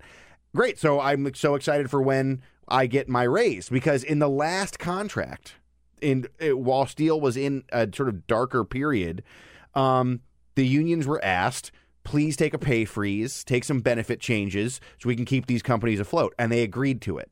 And so now the new contract's coming around, and the companies, according to the union guys, are not offering them uh, the same windfall that they're getting from the from the tax bill. So and it's amazing, and, and and I think a, a good way to nationalize the story is we are seeing increasing polling and increasing conversation from just looking how Republicans are campaigning on the trail that this tax bill has actually not been such a great campaign device Not- as they had hoped. Not at all. And they discovered that, remember, in Pennsylvania, again, 18 with Connor Lamb Correct. and Rick, whatever his name was, right? Connor Lamb's district, Steel Country, Pennsylvania. Steel Country, and that's exactly what I'm talking about. Right. And they thought uh, they they even ran for like a week some ads about the tax cut, and then they realized it was it was a loser, a big loser, and they dropped those ads, and they haven't talked about the tax cut bill since. Uh, well, they're in deep trouble when I'm sitting in on the backyard next to the pool of this steel worker. It's got American dream kind of house, right? Ma- manufacturing job, house is full. He's got a motorcycle. He's got his pool back in, in the backyard. His kids are great. They get to travel. Um, he's earned a lot with his manufacturing gig. And he, out front, he's got a POW MIA flag. Uh, he's got Trump Pence stuff all over his gun safe in his garage. And I'm sitting in the backyard and he's talking about how Trump's tax cuts screwed him. That is not a good sign for Republicans. No, right. And by the way, Leo Gerard is one of the smartest and one of the toughest labor leaders in the country too. I mean, he's he's. I, don't- I don't know him, but yeah.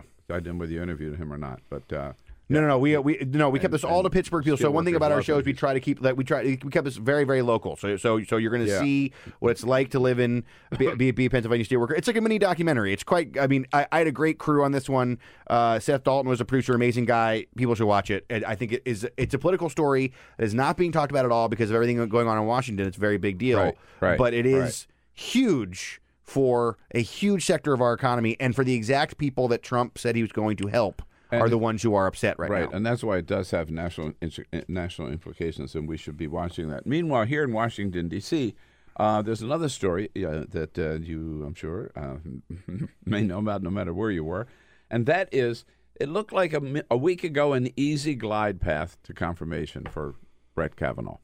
Now, not so much, right? Now up in the air, and everything is pending on a hearing next week, Senate Judiciary Committee, where they can get Dr. Christine Ford and Brett Kavanaugh both to tell their story. Uh, how do you see it playing out? Well, Bill, we have to start out by saying, like, I have seen a few of these kinds of confirmation fights in my time. I've been in D.C. for, you know, more than a decade. You've been in D.C. for a lot longer than that. Certainly, I've you've been seen a lot for a of lot these. longer than that. not in D.C. for two decades. Yeah, but you've but you've seen a lot of these Yeah. confirmation battles. Oh yeah. I this is might be the biggest roller coaster, craziest thing I've seen in quite a long time because it has gone not just from uh, smooth sailing, right? We started out with being okay, Democrats can't do anything. Let's just you know they're just going to grind through this thing. To the allegations, uh, the horrible allegations first emerging, that leads to Republican panic. We start seeing people like Jeff Flake and Bob Corker, you know, putting their distance. You know, uh, you know, Lisa Murkowski and Susan Collins getting back out of there. Then, like a day or two goes by, obviously the messaging operation, the pro Kavanaugh messaging operation fires up. Those Republicans come home, get back on board. Now we have a situation where they may just like force the thing, even though the woman that they have been saying has to testify has maybe agreed to testify. Um, this is a crazy roller coaster, and I just don't think it sells anybody on uh, quality government operation. Like, I mean, regardless of how you feel about the uh, about the allegations, which is a, which is a big regardless, by the way. These are really tough, terrible um, allegations, and it's it, you know it's a very important story to be told. Um, but let's say you don't want to talk about it. Re- regardless of that, you are looking at a process that just seems absurd on its face. Like it just we swing back and forth every day. He's definitely getting in. He's not. I don't know. Let's let's hear from her. Let's not hear from her. Let's let's vote. Maybe we should wait. I don't know. It goes back and forth like this, and no one is talking about the actual nominee, and no one is talking about the fact that it's a lifetime appointment to the Supreme Court. We're Right. talking about three extra days, Yeah. and they just simply find like that, like this, this is what comes down to political partisan wins now. Well, I'll ask you about that. So the, at the present, you're right. It changes minute by minute. It's unbelievable. Um, so it's somewhat risky to say here's the way things stand right now, but let's do that anyhow. The way things stand right now, as I see it, is Republicans have said the hearing is Monday. Mhm. Brett Kavanaugh's going to be there, and you are going to be there. You, Christine Ford, are going to be there, or too bad. Uh, this is your one shot. Now that's that's still their official position. Mhm. We they through her attorney saying, "I'm more than willing to testify next week for whatever reasons. Monday is a no go, doesn't work, but we could talk about another day, maybe a Thursday. Uh, But I'll be there and I'll tell my story. So my question to you is, what on what base, what principle at all can Republicans insist it has to be on Monday? Why can't it be Tuesday or Wednesday or Thursday or Friday? I mean, isn't that almost an impossible position to hold and defend?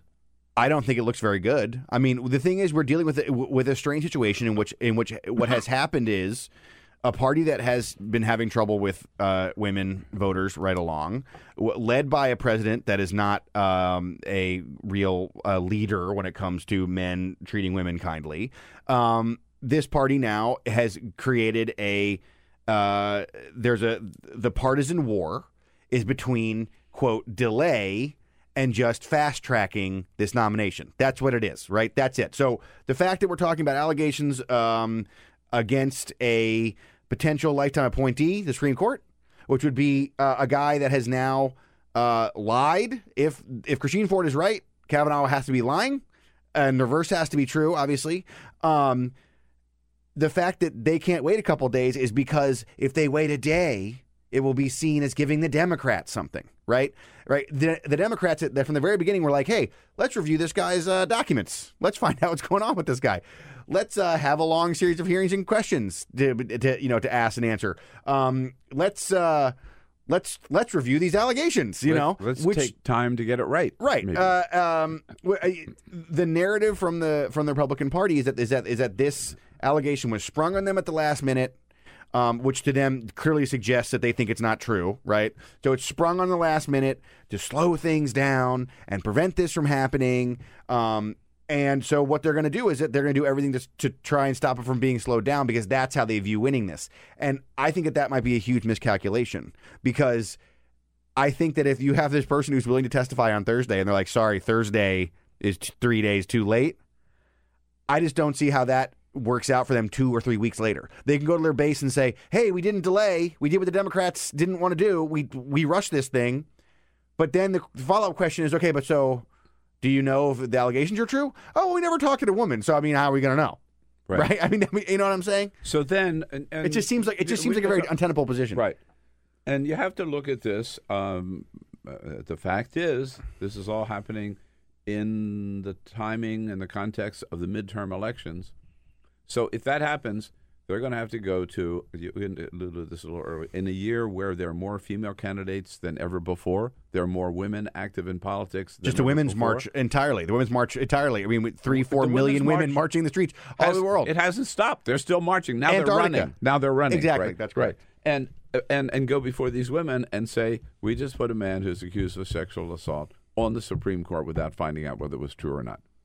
Or, at least, or at least giving the woman her day in court or Yeah. her day in the Senate. Right. You know.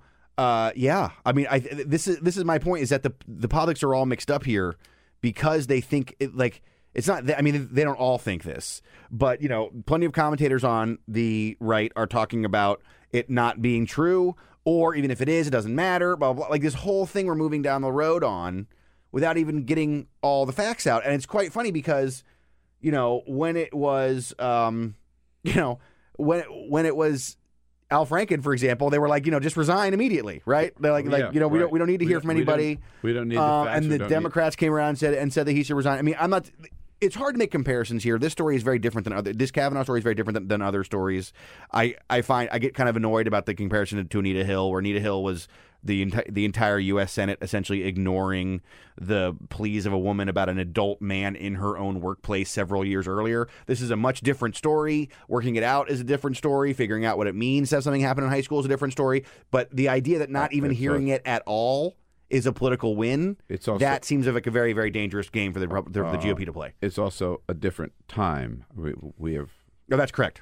you know, in terms of certainly the Me Too movement, but just in general, since 1991, one would think that we've come a long way in terms of taking sexual harassment and sexual assault claims more seriously. By the way, uh, Evan and I will be, Evan's here as a friend of Bill the entire hour. We'll be joined by Melanie Sloan uh, in the next half hour. Melanie Sloan, who herself was a victim uh, and has come forward as a victim of sexual harassment uh, by a senior member of the United States Congress, uh, and uh, had a very powerful op-ed about that in the Washington Post yesterday, and was one of seven women who sent a open letter to Congress yesterday saying you had better, you members of Congress had better get your act together too uh, on this issue. So, um, uh, Evan, the president was out in. Uh, Las Vegas. Las Vegas Or- last or- night.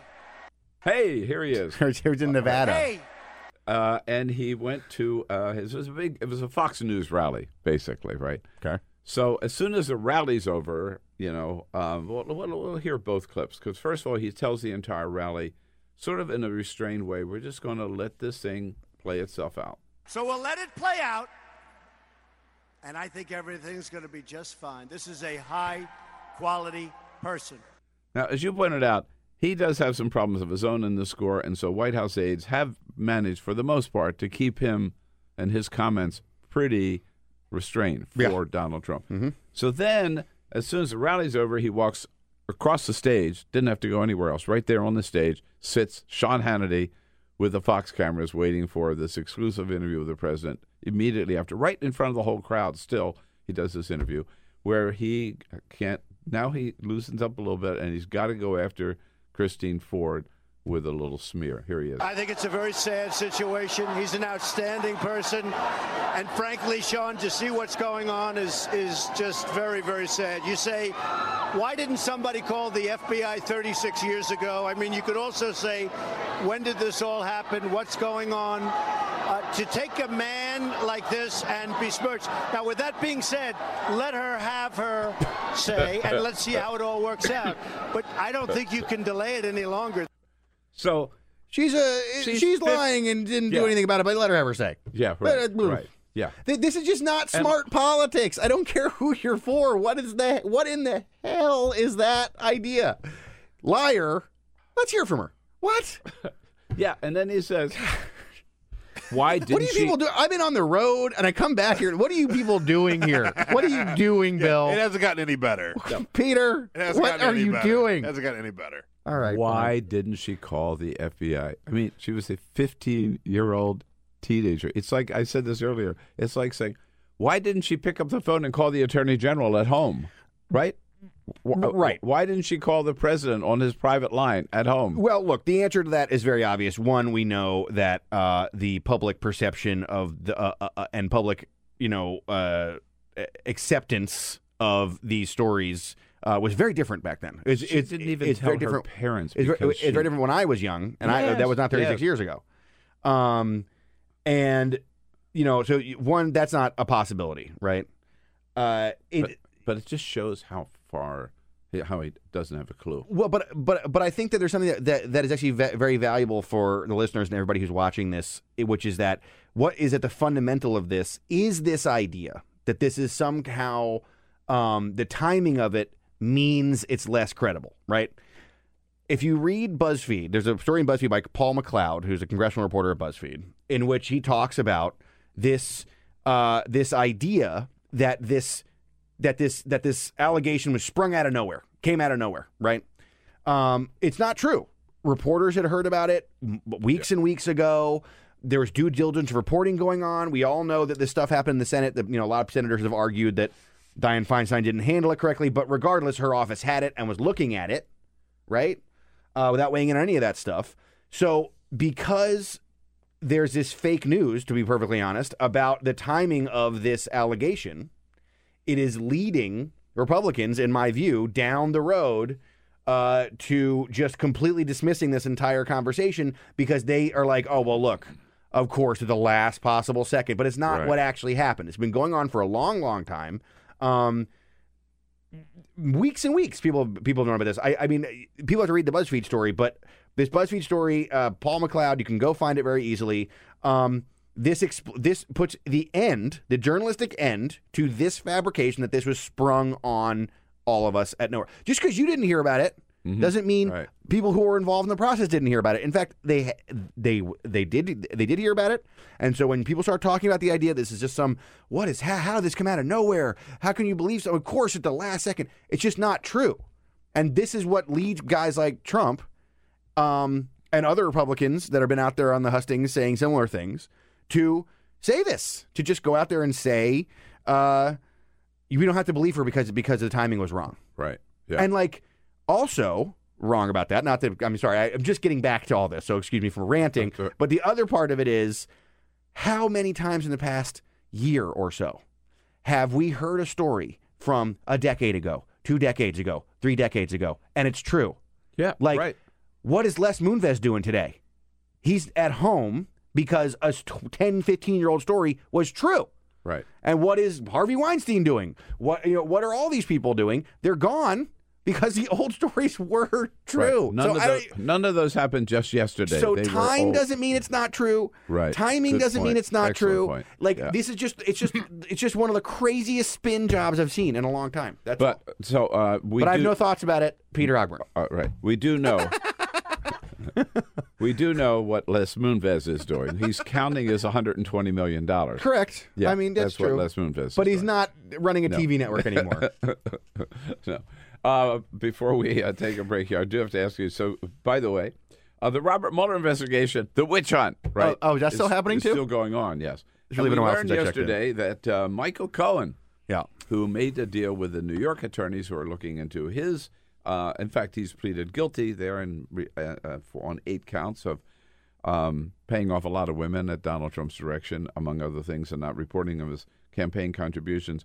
But meanwhile, he part of the plea deal is he's been talking to Robert Mueller uh, about everything, po- including possible connections to, um, to between Donald Trump and some of the Russian oligarchs that Michael Cohen was talking about building a tower in Moscow, all kinds of stuff.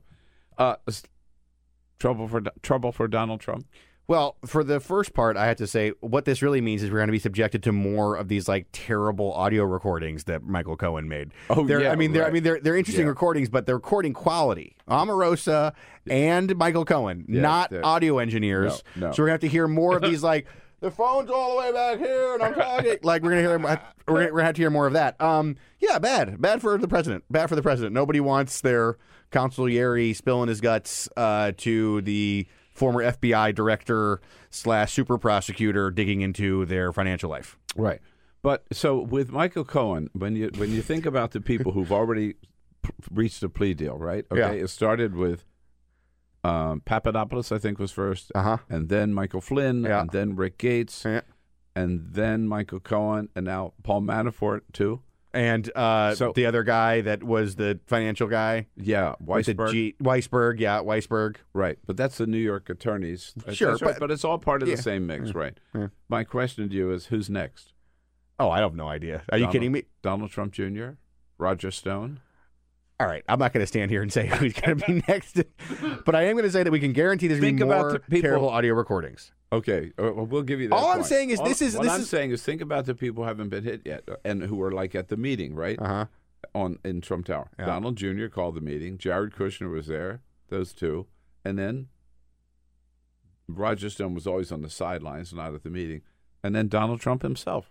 It doesn't seem like uh, Mueller has slowed down, slowed down at, at any at any level, and you know. There's just so, it's just it's just on it's just never this thing is just ongoing ongoing ongoing and rolling up all these people and it just is a remarkable thing to think about how all the stories about Trump were like you know loyalty was his thing and kept these people around the best people and these guys were loyal to Oh, him and yeah, you know right. they had this like it's funny because like they had this sort of like fake like Goodfellas kind of vibe to them, like this sort of like yeah, I'm this New York guy. I got all these, I got my guys around me, and I got Jokey and Lefty and Two Talk or whatever. But then, you know what I'm talking about. But then it turned out to be actual Goodfellas in the fact that as soon as any heat comes down at all, they all flip on each other. You know what I mean? Like it starts out as like as like the beginning of Goodfellas, where everybody's like, yeah, we're together to the end.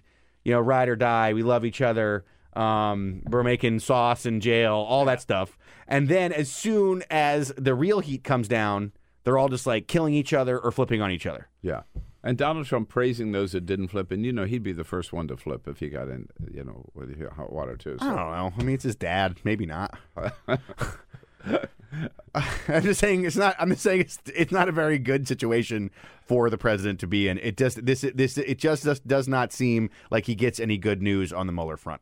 I'm just interested to see if Donald Trump Jr. does get indicted or does get looked at very seriously for Donald Trump to have to say, Donald Trump Jr. never heard of the guy. right. Never heard right. of the guy. He- he- Yeah, he apparently may- he's he really a- my number two son. Yeah, right, right. Yeah, apparently he was a Bob Dole staffer. Uh, Follow us on Twitter at BP Show. This is The Bill Press Show. And here we go on a Friday, Friday, September 21. Indeed, the Bill Press Show. Evan McMorris-Santoro here is uh, uh, here as a friend of Bill. Thank you so much for joining us. Um, sadly, Melanie Sloan will not be able to join us uh, today. Um, we will uh, hopefully hear her story next week. She's been very much out in the forefront of uh, of women who have been victims of sexual harassment. She herself came forward uh, with her story um, about um, uh, her experience with a senior member of the United States Senate uh, and I'm sorry, the United States Congress, the House, uh, and she uh, penned an op-ed in the Washington Post yesterday, uh, alleging misconduct will change a woman's life. Um, speaking about how how difficult it is for women to to come forward, which Incredible op-ed. which which we were talking about before the um, uh, just before the break. There are a lot of reasons we've heard from so many women why how difficult it is to come forward and what they face when they do. In fact, look at Christine Ford, who's had to move from her home because she's getting death threats and I can't imagine it. yeah. I mean, because imme- immediately, immediately, what happens is people start peering and poking into your life and try to find ways that you know some behavior that you've something something that you've done suggests that you aren't you know a, you know you know a victim or whatever or that doesn't count or I mean it's a heinous It- thing. I mean, I, I now, you know, like everyone else in America, I hope, have been spending a lot of time talking to women that I know about their lives. And I've been doing that for about, you know, since this stuff sort of happened.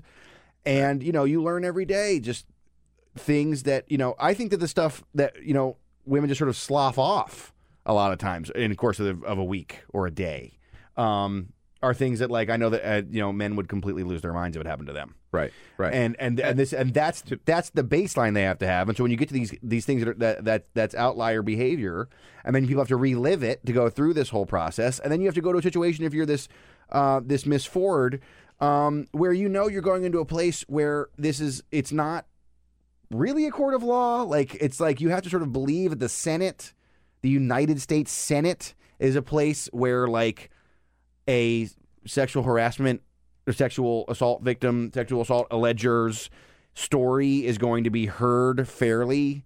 Um, when the only time you can really think of that happening in the most high profile way, it wasn't. Like, this is a very, very difficult thing to ask somebody to do. Well, well, think about that. Yesterday, the chairman of the committee, Chuck Grassley, said that um, Brett Kavanaugh testified privately, Yeah.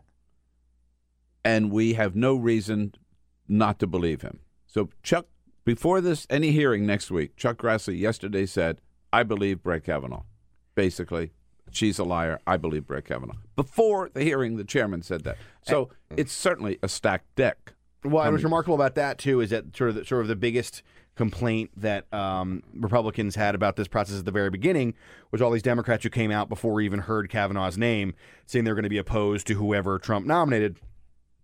Um, you know, which is because Trump had a list of names already, and all of them on the list were unacceptable to many Democrats for obvious reasons. because they would not have been on the list unless they had agreed to vote to overturn Roe v. Wade. I don't have the answer to that one way or the other, but I, but I mean, I, but, was his but, I mean, promise as a candidate. but but but there's but there's you know there were there were various reasons and Republicans hated this. They got they made a lot of hay Yeah. in their own um in their own circles with this idea that Democrats had already decided, and then now comes around to this allegation they've already decided. Right. Uh, you made one point there I just wanted to reinforce, which is that we have to remember the Senate Judiciary Committee is not a body of law. It's not the same as going in front of a court and having to prove beyond a reasonable doubt that something happened. True. Right. Mm-hmm. Uh, uh, and there's an op-ed in the New York Times about that this morning, where the Senate has to consider, among other things, the court and the legitimacy of the court and the and the reputation of the court. And if somebody's got a big cloud over their head, that's sufficient reason enough, perhaps, right, to say that person doesn't belong on the Supreme Court. The the the best part about this is that there's a lot of arcane stuff that happens in Washington. Stuff that is you have to sort of be a real sort of like you know politics head to really follow it very closely. It's sort of almost purposefully complicated sometimes. Things like taxes and budgets and very important things, but it can be sometimes hard to follow.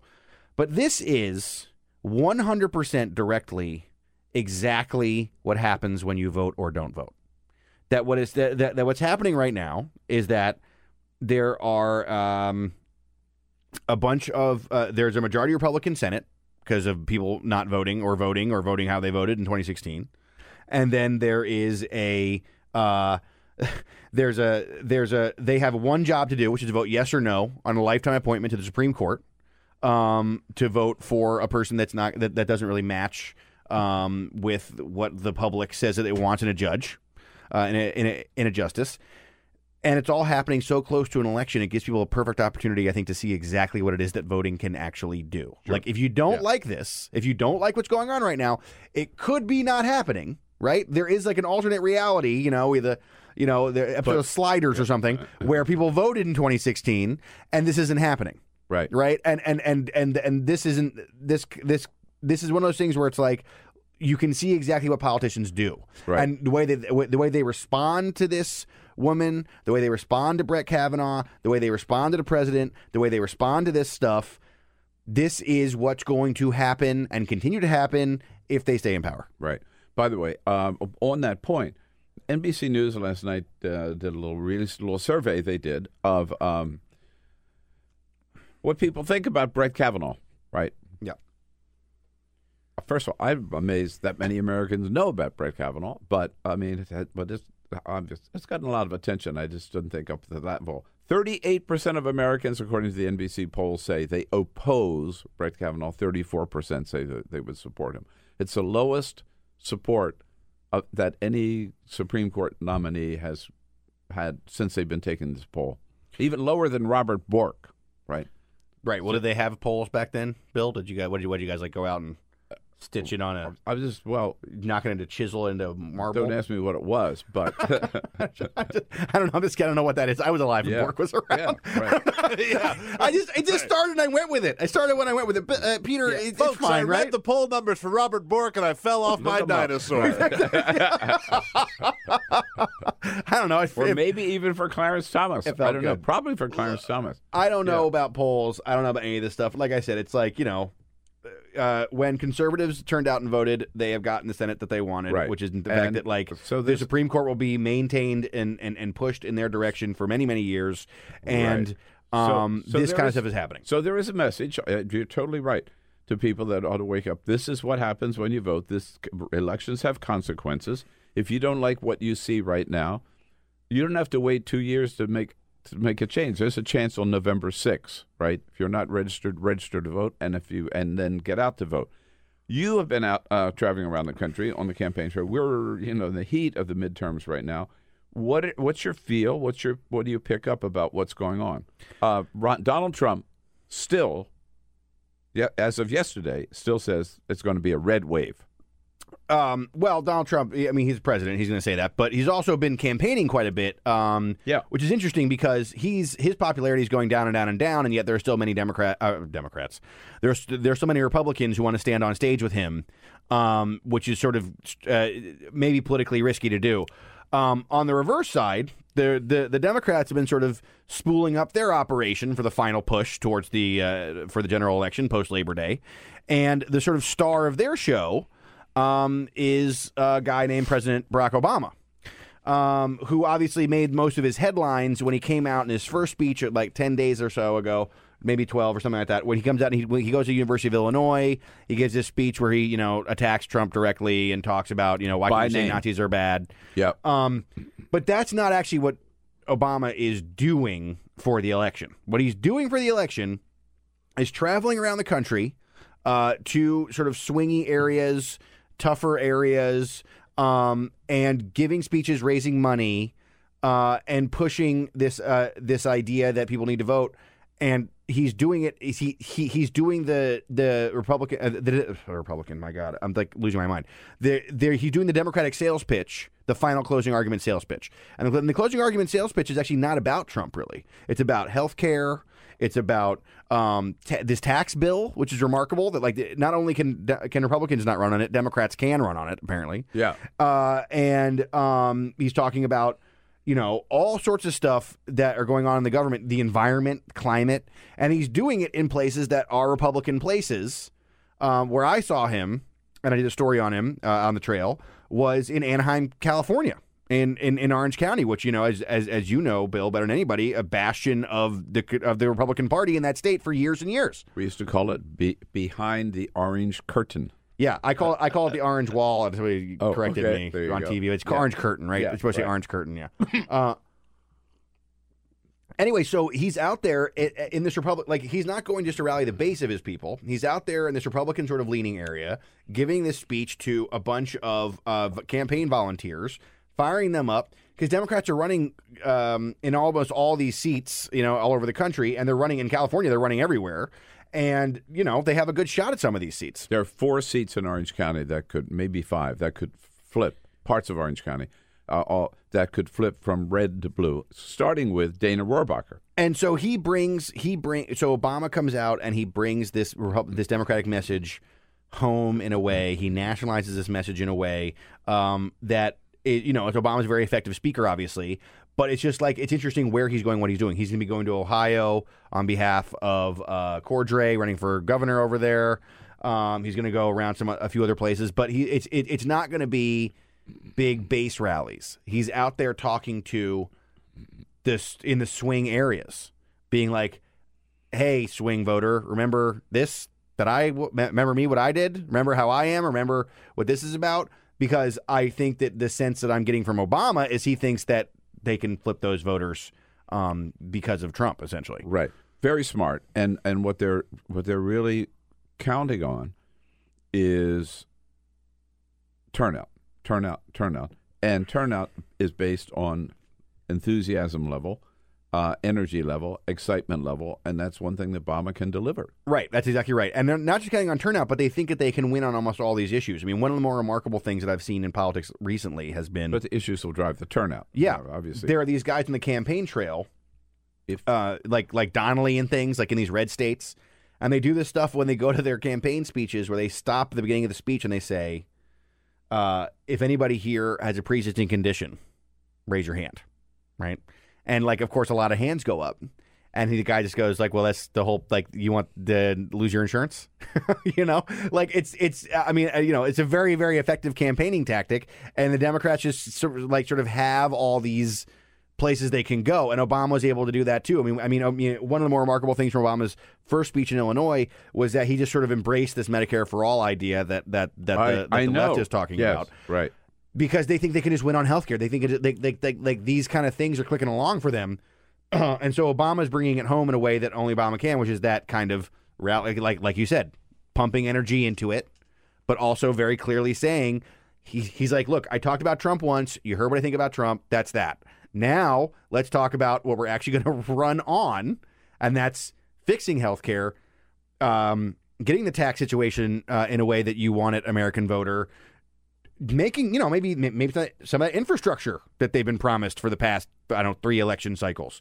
Um, you know, this stuff is stuff that Democrats can still run on because it hasn't been done or been done in a way that they don't that that, that voters don't like. Right. They almost don't have to make Trump the issue because Trump is the issue anyway, right? I mean, it, it, there's almost no way, I think, that people don't see the midterms as a referendum on Donald Trump. I mean, that's. I think that's probably true. I, th- I mean, I think that's probably right. Just just because I mean, th- we've all seen many of these midterms before, and that's that's that's that's usually how they're seen. And first of all, he says too, you know, if I get impeached, it's going to be your fault because you don't get out and vote. I mean, he keeps making it about me, me, me. But if you ask people out in the in the in the road, it- it- like you talk about Dana, Dana, Dana for example, Yeah. his um his opponent is Harley Rouda, a, uh, a you know just like a businessman from uh, Anaheim area or Orange County area, and I interviewed him for this story about what he's running on. And about this thing, I'm like, oh, so you're just, I mean, he's running against Dana Rohrabacher. So I figured the entire campaign was like Trump, Trump. This is Dana Rohrabacher, Trump's best friend, Trump. And he's like, no, I, I mean, you, what I really want to talk about the most is that like we don't have to be as divided as a country. People really hate that in my district how divided the country is. And like I just talk about the idea that you know, look at a guy like Obama, we were more unified in not that long ago. Um, people like that a lot, and they want to hear about things like healthcare and stuff like that. Um, so I mean, even in these, even in the, even in what you would imagine is the Trumpiest conceivable district, like like Dana Rohrabacher, the candidate is at least saying he's not. That's not his focus. I don't know what their ads or mailers or anything look like, but that's what they're saying. Right. Um, two things about it. One is that uh, Trump, in effect, has succeeded in one aspect where Barack Obama could not. He has made Obamacare popular, right? Obamacare is probably more popular now than it was. When, I mean, apparently Obamacare is popular. I mean, according to the polls I saw on the plane last night, Obamacare is popular, uh, and Republican tax cuts are unpopular. yeah, right. Now, who would have thunk? I right? yeah, it's it's a strange It's, it's, it's a strange world. So, right, upside. And the other thing is, and you you, you noted this, uh, that I find it remarkable. You and I, two years ago, spending a lot of time following Bernie Sanders, talking Correct. about Bernie Sanders. Medicare for all was this big thing. He called it single payer, right? And this is what Hillary said. This is pie in the sky. You'll never deliver. How dare you? You shouldn't promise this. Barack Obama took that idea off the table when he was president. At that time, it was considered this is the out of touch socialist left Bernie Sanders. Today, two years later, even Barack Obama is out there preaching Medicare for all. Gavin Newsom is going to be the next governor of California. His number one issue: Medicare for all. You go, you around look at Andrew Gillum in Florida, Medicare for all. You know, Ayanna Pressley up in, in, in Massachusetts, Medicare for all. It's become the new Bible of the Democratic Party. Well, you know, part in of less than two years. Uh, well, I mean, part of what the president said when the about during the, the the the other president, the previous president, said during the Obamacare debate was that look, we have to get somewhere before we can get as far as we want to go, basically. And you know, if you do have a pre-existing condition, if you if you had that before, um, you're guaranteed health insurance now because the government came in and made a law that said Right. you had to have it. They, they have to sell it to you. Um, So it may make you know this sort of the the notion that was always talked about before is as soon as the government gets anywhere near this, uh, people are going to die in bread lines or whatever was the was the the thought that was levied against um, more universal health care in America prior to this. Um, you know, those things are chipped away at, and so now people are able to talk about this stuff in a different way. And I, I do, you know, obviously Bernie's campaign did change the conversation, but also sort of I think people living for years with uh, insurance that is regulated very tightly by the government, and that insurance being something that might be better than what they had before. Um, costs are a real problem. So now you have a thing where you have better insurance, but the costs are a real problem. Well, that's where you get something that dri- maybe drives you towards a conversation like Medicare for all, where that's more about cost containment. Um, the, you know, the Democratic Party is is somehow still moving and shifting itself around and shaping itself into a different kind of it's seemingly more progressive organization than it was just even a couple of years ago. And while they're doing that they seem to also be able they to talk to voters in Orange County California. It's a, just a very interesting time with this. And this midterm is very interesting with this because you're going to have the one hand have victories uh, for the Medicare for all kind of crowd, like your your your Ocasio Cortezes and people like that. And you also might have victories for guys like guys like Harley Rouda, who like was a Republican uh, not too long ago, and now is a Democrat because he's so uh, dis- disgusted with things and is running uh, to be the replacement uh, of Dan- of Dana Rohrabacher. Right. We call that the Big Tent Party. That there's a room for a Connor Lamb and there's a room for an Ocasio Cortez. But the story has- has, there's of a course, room been for a about- Joe Donnelly and there's a room for an Andrew Gillum. Right. I mean, I don't have a problem with that at all. I think that's Well, the story has been this year early on is that when people were trying to tell the story of this midterm, that there was a lot of Democrats who were supposed to have a problem with that, and I don't. I'm not getting that sense out there. I'm, I'm getting a sense that people are just going to that people who are not interested in voting Republican are just going to vote Democrat. It's, There's not going to be a lot of like I'm staying home because this guy or this woman isn't as progressive as I want, or I'm staying home because this guy or this woman is too progressive. Like I'm not getting the sense that that's happening.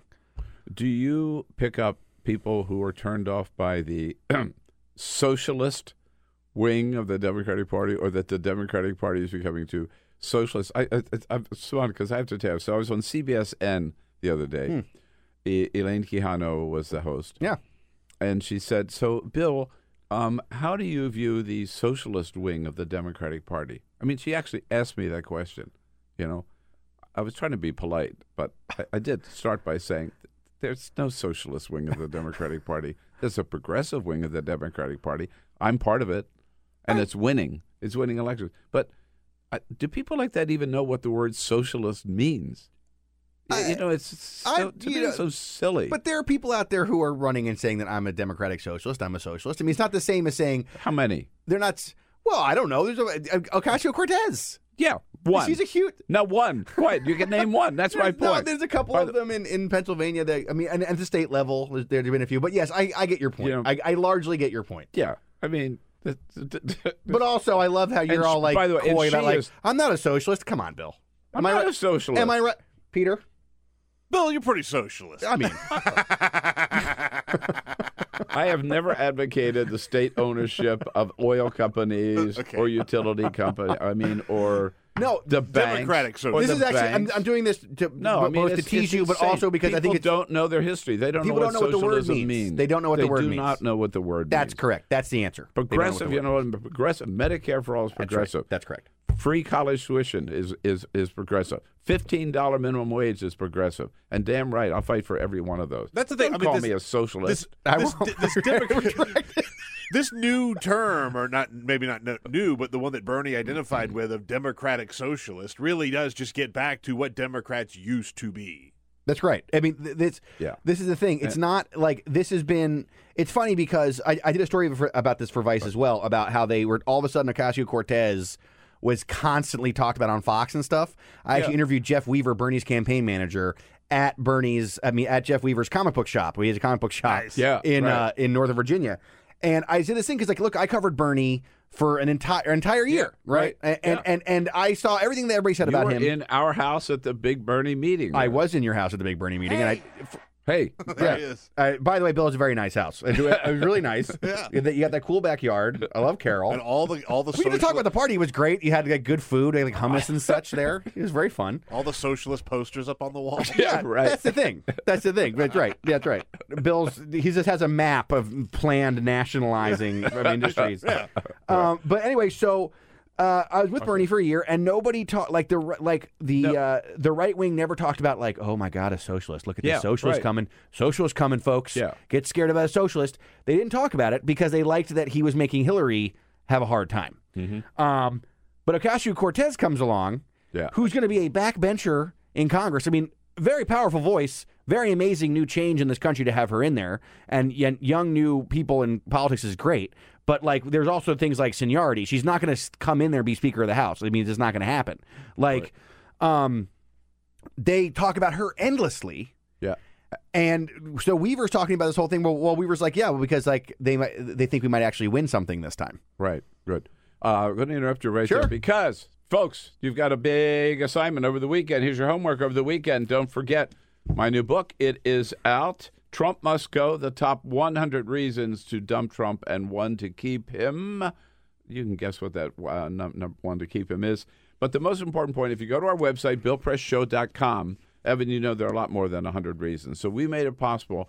Uh, first of all, you can find out where to buy the book if you go to the website, BillPressShow.com. But also, you can add your own reasons. We have an interactive website so people can, we can keep adding it up. We're up to probably 150 by now. Add your own reasons why Trump must go. I put four new reasons of my own uh, up there yesterday. Uh, and uh, be sure to check out reason number 99. That's my favorite reason why Trump must go. Reason number 99 is because he doesn't have a dog. It's a good reason. Don't have a dog, you don't believe in, don't don't belong in the White House. Evan, great to see you, my friend. Thanks, Bill. Where can people find you? Follow you. Tell- tell Vice News tonight, HBO, 7:30 p.m. Eastern every weeknight. All right, you got to have a great weekend. Come back and see us on Monday. We'll be looking for you. Is the Bill Press Show. Hey,